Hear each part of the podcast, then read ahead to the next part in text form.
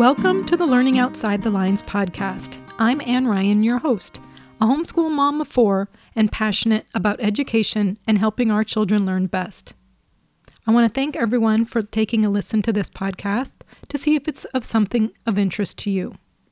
I'd like to give a little bit of a plan for the podcast and then a little background about myself. I'm hoping to expose new people to homeschooling and alternative education ideas. So, the first couple episodes will be just the basics of homeschooling and alternatives to institutional education, and just to give some seeds of ideas to those that are homeschool curious and just trying to think of some alternatives if they're not having a great experience in school. And then I would like to delve a little deeper into some subjects that are for those that are experienced homeschoolers, as well as for those that are new to homeschooling, such as homeschooling as a lifestyle choice, homeschooling on a budget, interviews with some homeschool students as well as homeschool parents, and perhaps some notable people in the field, as well as a variety of other topics. I'd like to give you a little bit of my background just so you can see where I'm coming from and why I have some information that I can share with you on homeschooling as well as working within the schools. When my children were younger, I honestly had no intention of homeschooling or even any idea about homeschooling. I just assumed my kids would go to school and we would live happily ever after. When my oldest one, who's now 19, when he started school, I had all the expectations that any other parent would. They would go to school, they would learn to read and write, and he would go on for the next 12 years with a successful school experience. But shortly after he started kindergarten, I saw a few red flags. First of all, kindergarten is not what it used to be. It is not a time for play and exploration and learning to work with others. It's not any of those kinds of social and developmental skills at all. It's a lot more academic. They're learning to read, write, count, and those other skills are expected to be done at home or in preschool prior to getting to kindergarten. So, one of the things we did a lot at home was we told stories and we were very creative and made things up as we went. And in school, this really was not encouraged. My son used to love to tell stories as far as make believe stories. And I found out right away that his teacher did not care for that. And she told him that it was time to tell the quote truth when you got to be in school and not to tell the make believe stories anymore. This was really heartbreaking as a parent because he loved that. And I could tell that that was really something that bothered him. But we encouraged him just to not share those stories at school and to continue on with those stories at home. The other thing that was the biggest red flag was the fact that he was supposed to be reading at a certain level on a certain schedule. And when I had a conference with the teacher, she said he was on schedule, he was reading and writing where he should be. And I said, that's great, but he's not reading. And she said, Of course he is. And I said, No, he's an auditory learner. He memorizes a lot, but he's not reading on his own yet. I told her to cover up the pictures and to pick random sentences for him to read, and that would show her that he was not able to read those sentences, that he had been memorizing all the stories. So she went and did this and was very surprised to find that I was correct and that he indeed was not reading. He was not really able to sound out most of the words. Now, I was not worried about this. I was at I understood that he was a 6-year-old boy. Sometimes reading came a little bit later. I was not concerned about this at all. But suddenly, when a student does not fit the model of learning in a certain prescribed time frame, schools get a little freaked out and go into crisis mode and suddenly he was supposed to be using flashcards and using a tutor and all these other kinds of interventions. And I was really confused by the urgency that I was hearing. So we finished out the year. He was not, quote, reading at grade level.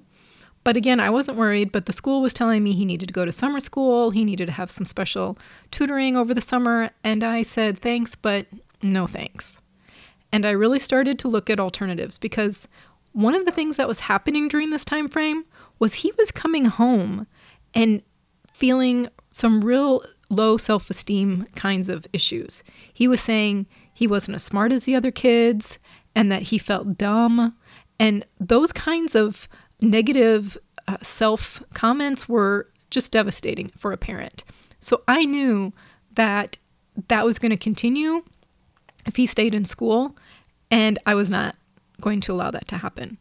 So I started researching homeschool options in the area because I figured that was my my best choice. So I found a homeschool group that was a very uh, inclusive kind of open group that had a variety of ages, it had a variety of backgrounds, variety of beliefs, and I went to those meetings just to learn the basics and learn all I could about homeschooling, and they were fabulous. We started the fall with the school at home model because that's typically what happens when people are new because it's so ingrained in our head what school should look like and what an education should look like. I started out at the dining room table with a pile of books and our pencil and paper, and we sat down and we would do lessons for a few hours a day. As you can guess, this lasted for just about three months, and we were both pretty bored and frustrated with that because it wasn't fun. And he may have been learning, but it was pretty much drudgery. So we started to interact more with the homeschool group and we started going on more field trips. We started doing some co op kinds of classes, lots of hands on things, and it was fabulous. It was so great.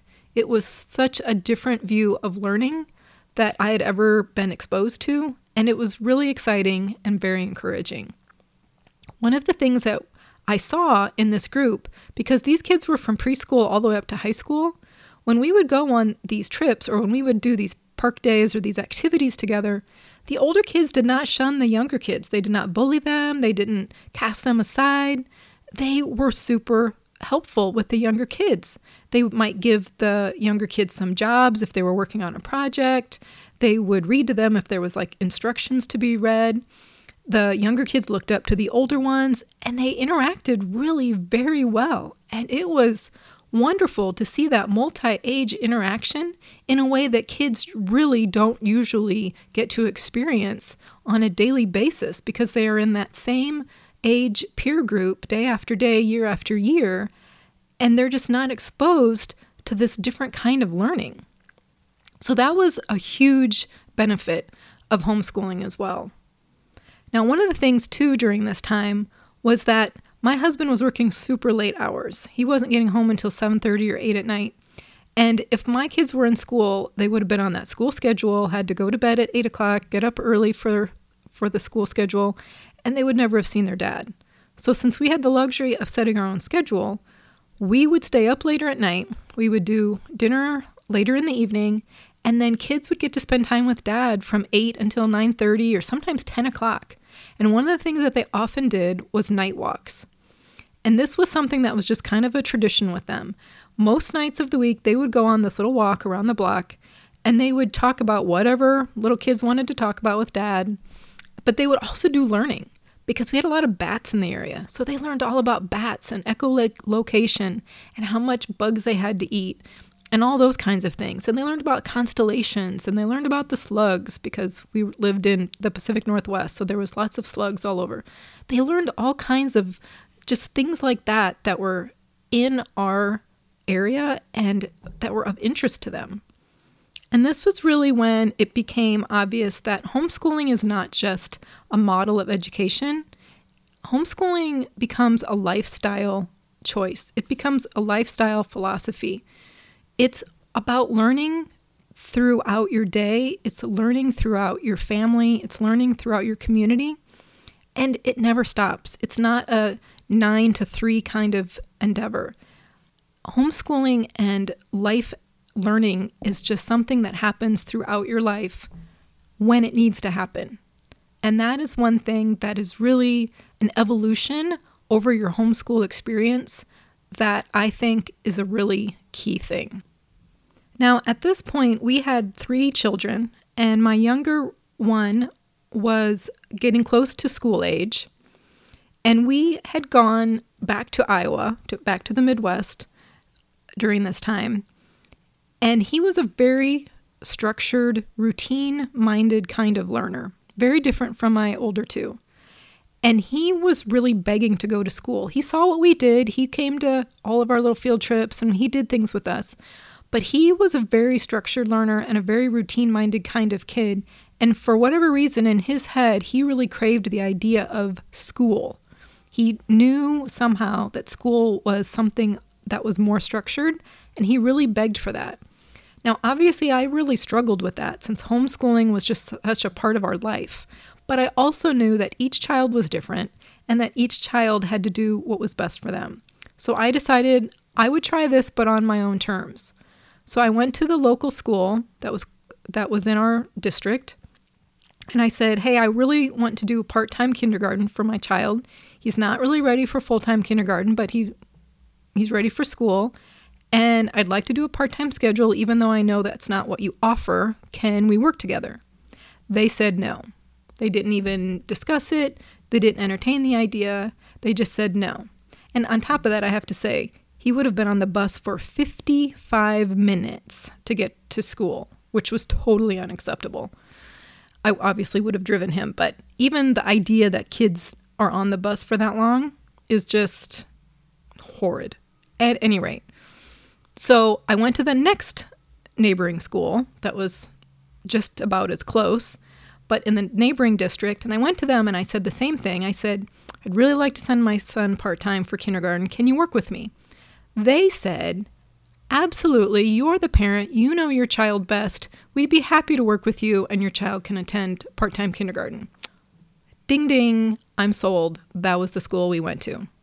They were very open to working with parents. They were very open to working with our schedule, and that was what we did. And he had a really great experience. He was right. He needed a more uh, routine, structured environment that kind of told him what was next because he really wasn't very good with transition if he was not ready for it. And so school was perfect for him because of how the model works at school. So he continued on through school through all these years. So this year he's in sixth grade. Um, we have since he started at that original school, we have moved to Southern California, and he's been at a charter school for the last uh, almost four years. And it only goes through sixth grade. And he's in sixth grade this year, and they don't offer middle school. Therefore, he will be home next year. But I did give him the option. I gave him the option of going to the public middle school, which is where some of the neighborhood kids go, it does have 1,500 students, which is huge. He likes a smaller school. When we started out with his school career, it was at a very small school in the Midwest. And even when the charter school was very small, like less than 300 students for the whole school. And so when he found out the middle school was that large, he said, no way. Because I really did want him to have a say since he was older in, you know, in where he would get his education. And he said, no, he was ready for homeschool. So that's what we're going to be working on in the near future. So obviously, I know a lot more about his learning style. So I'll know that he needs a lot more structure and to set those things in place for him.